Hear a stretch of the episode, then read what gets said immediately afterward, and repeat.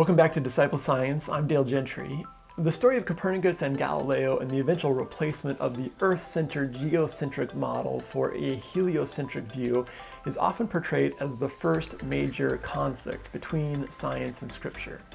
The secular world sees this story as a confirmation of the authority of science as the final arbiter of truth and religious communities, well, we don't really like to talk much about it at all. It doesn't appear to reflect well on the behavior of religious authorities or on our understandings of Scripture. As interesting as those topics are, today I want to talk about the most important lesson to be learned from this whole debacle, and it's probably not what you're thinking.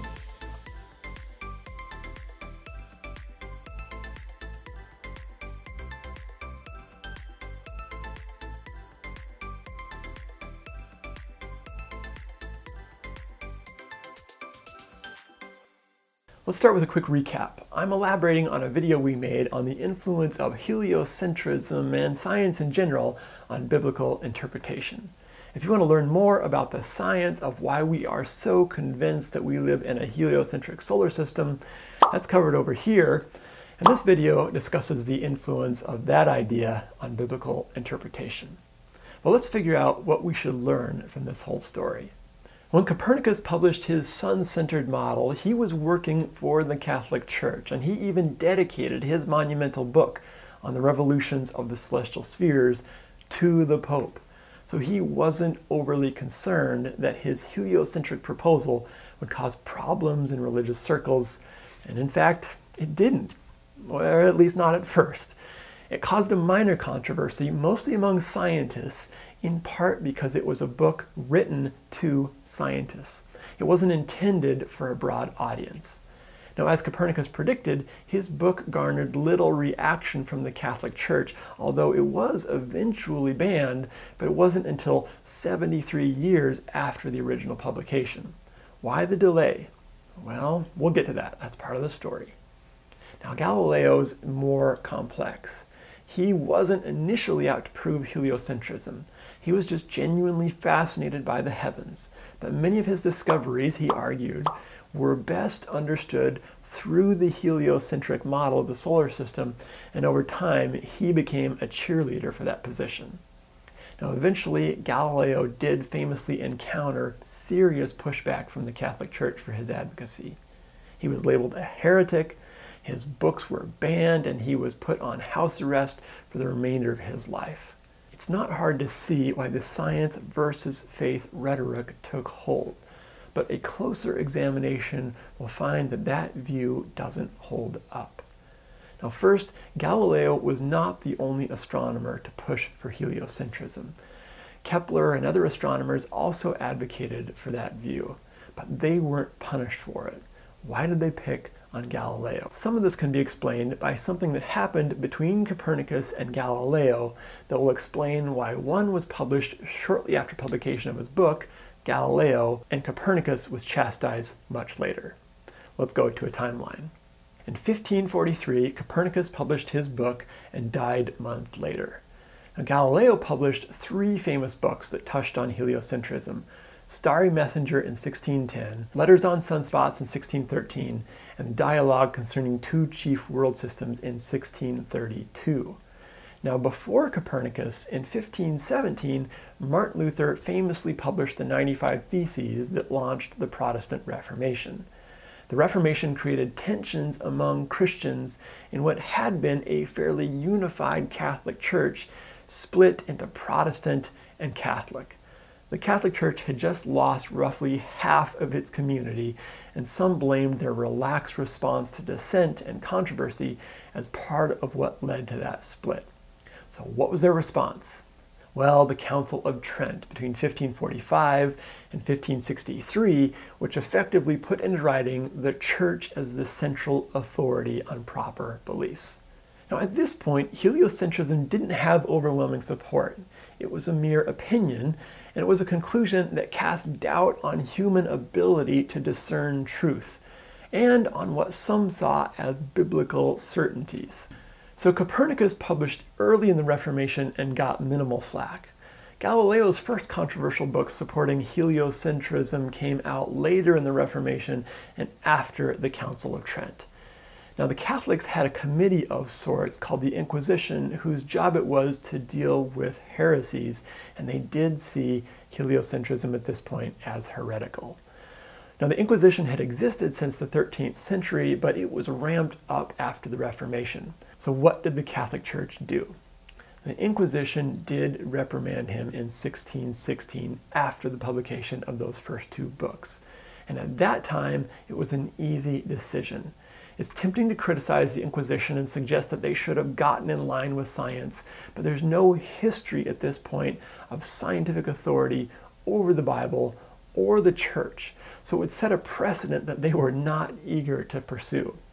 Now, also, they were siding with the majority opinion of not just the Bible nerds, but also the majority of the astronomers at the time. So Galileo was censored by the Inquisition in 1616, and was he punished? No. He was just told to put the issue to bed, leave it alone, don't bring it up again. No punishment, we just don't want to hear anything more about heliocentrism. Now, that all happened under Pope Paul V, who then died in 1621. After two short years of the papacy of Gregory XV came Pope Urban VIII. Now, Urban was an intellectual, a moderate on heliocentrism, and a personal friend of Galileo who saw this as an opportunity to revive his campaign for heliocentrism. Now, he discussed it with the Pope on numerous occasions, and the Pope said, okay, okay, you can explore heliocentrism, but only as a hypothesis. You can't assert it as the absolute truth. So Galileo got to work on his book, Dialogue on the Two Chief World Systems, but his attempt at treating heliocentrism as a mere hypothesis was by most accounts a total failure any reader could plainly see that he was developing an argument for heliocentrism as the true account of the solar system. Now, also, in his book, Galileo made a mockery of the Pope by creating a dim witted character named Simplicio and assigning him the opinions held by the Pope. Now, further, the book was published in Italian, not Latin, and this was seen as an attempt to reach as broad an audience as possible. So the Pope saw Galileo's book as undermining and humiliating him to as broad an audience as he could reach, which is not always a great career move.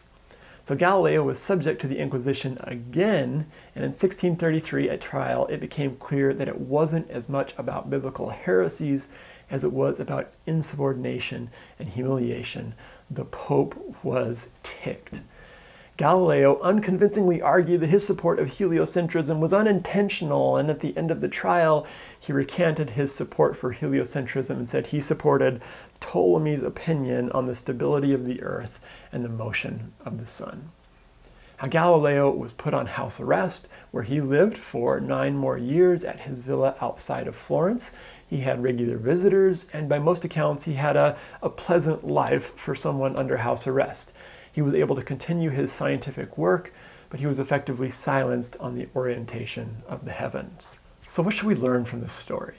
Now, first, Transitions in worldview or scientific paradigms can be painfully slow, which can feel excruciating if you are certain that you are right.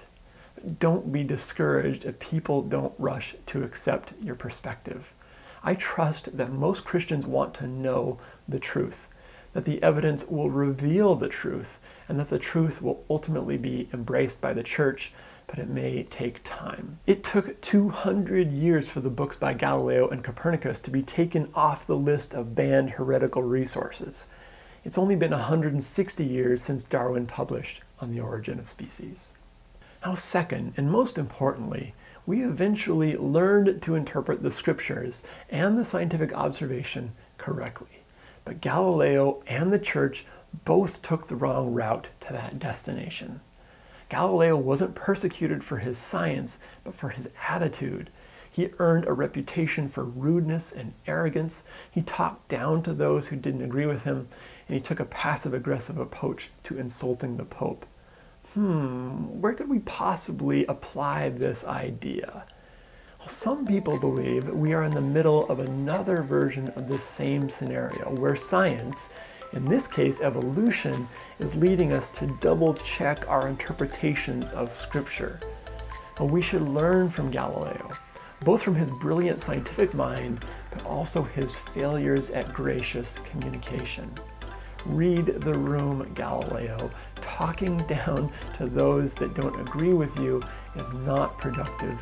It's not helpful. It won't change their opinion and it won't open their minds.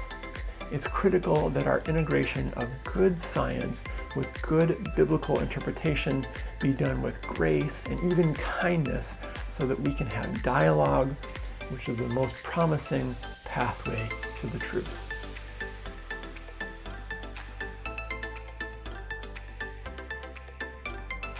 Thanks for your attention. Disciple Science is a nonprofit based in St. Paul, Minnesota. Everything we make is free and it's created to help you connect with God through God's creation. There are lots of ways to support us. You can like and comment on our various social media feeds. You can post a review of our podcast on Apple Podcasts, or we really hope you would share Disciple Science with a friend. And lastly, we're still at work on our end of the year fundraising push, and we greatly appreciate those of you who are donating to support the artists that are hard at work on the next animated videos. If you want to join them, you can give at our website at disciplescience.com.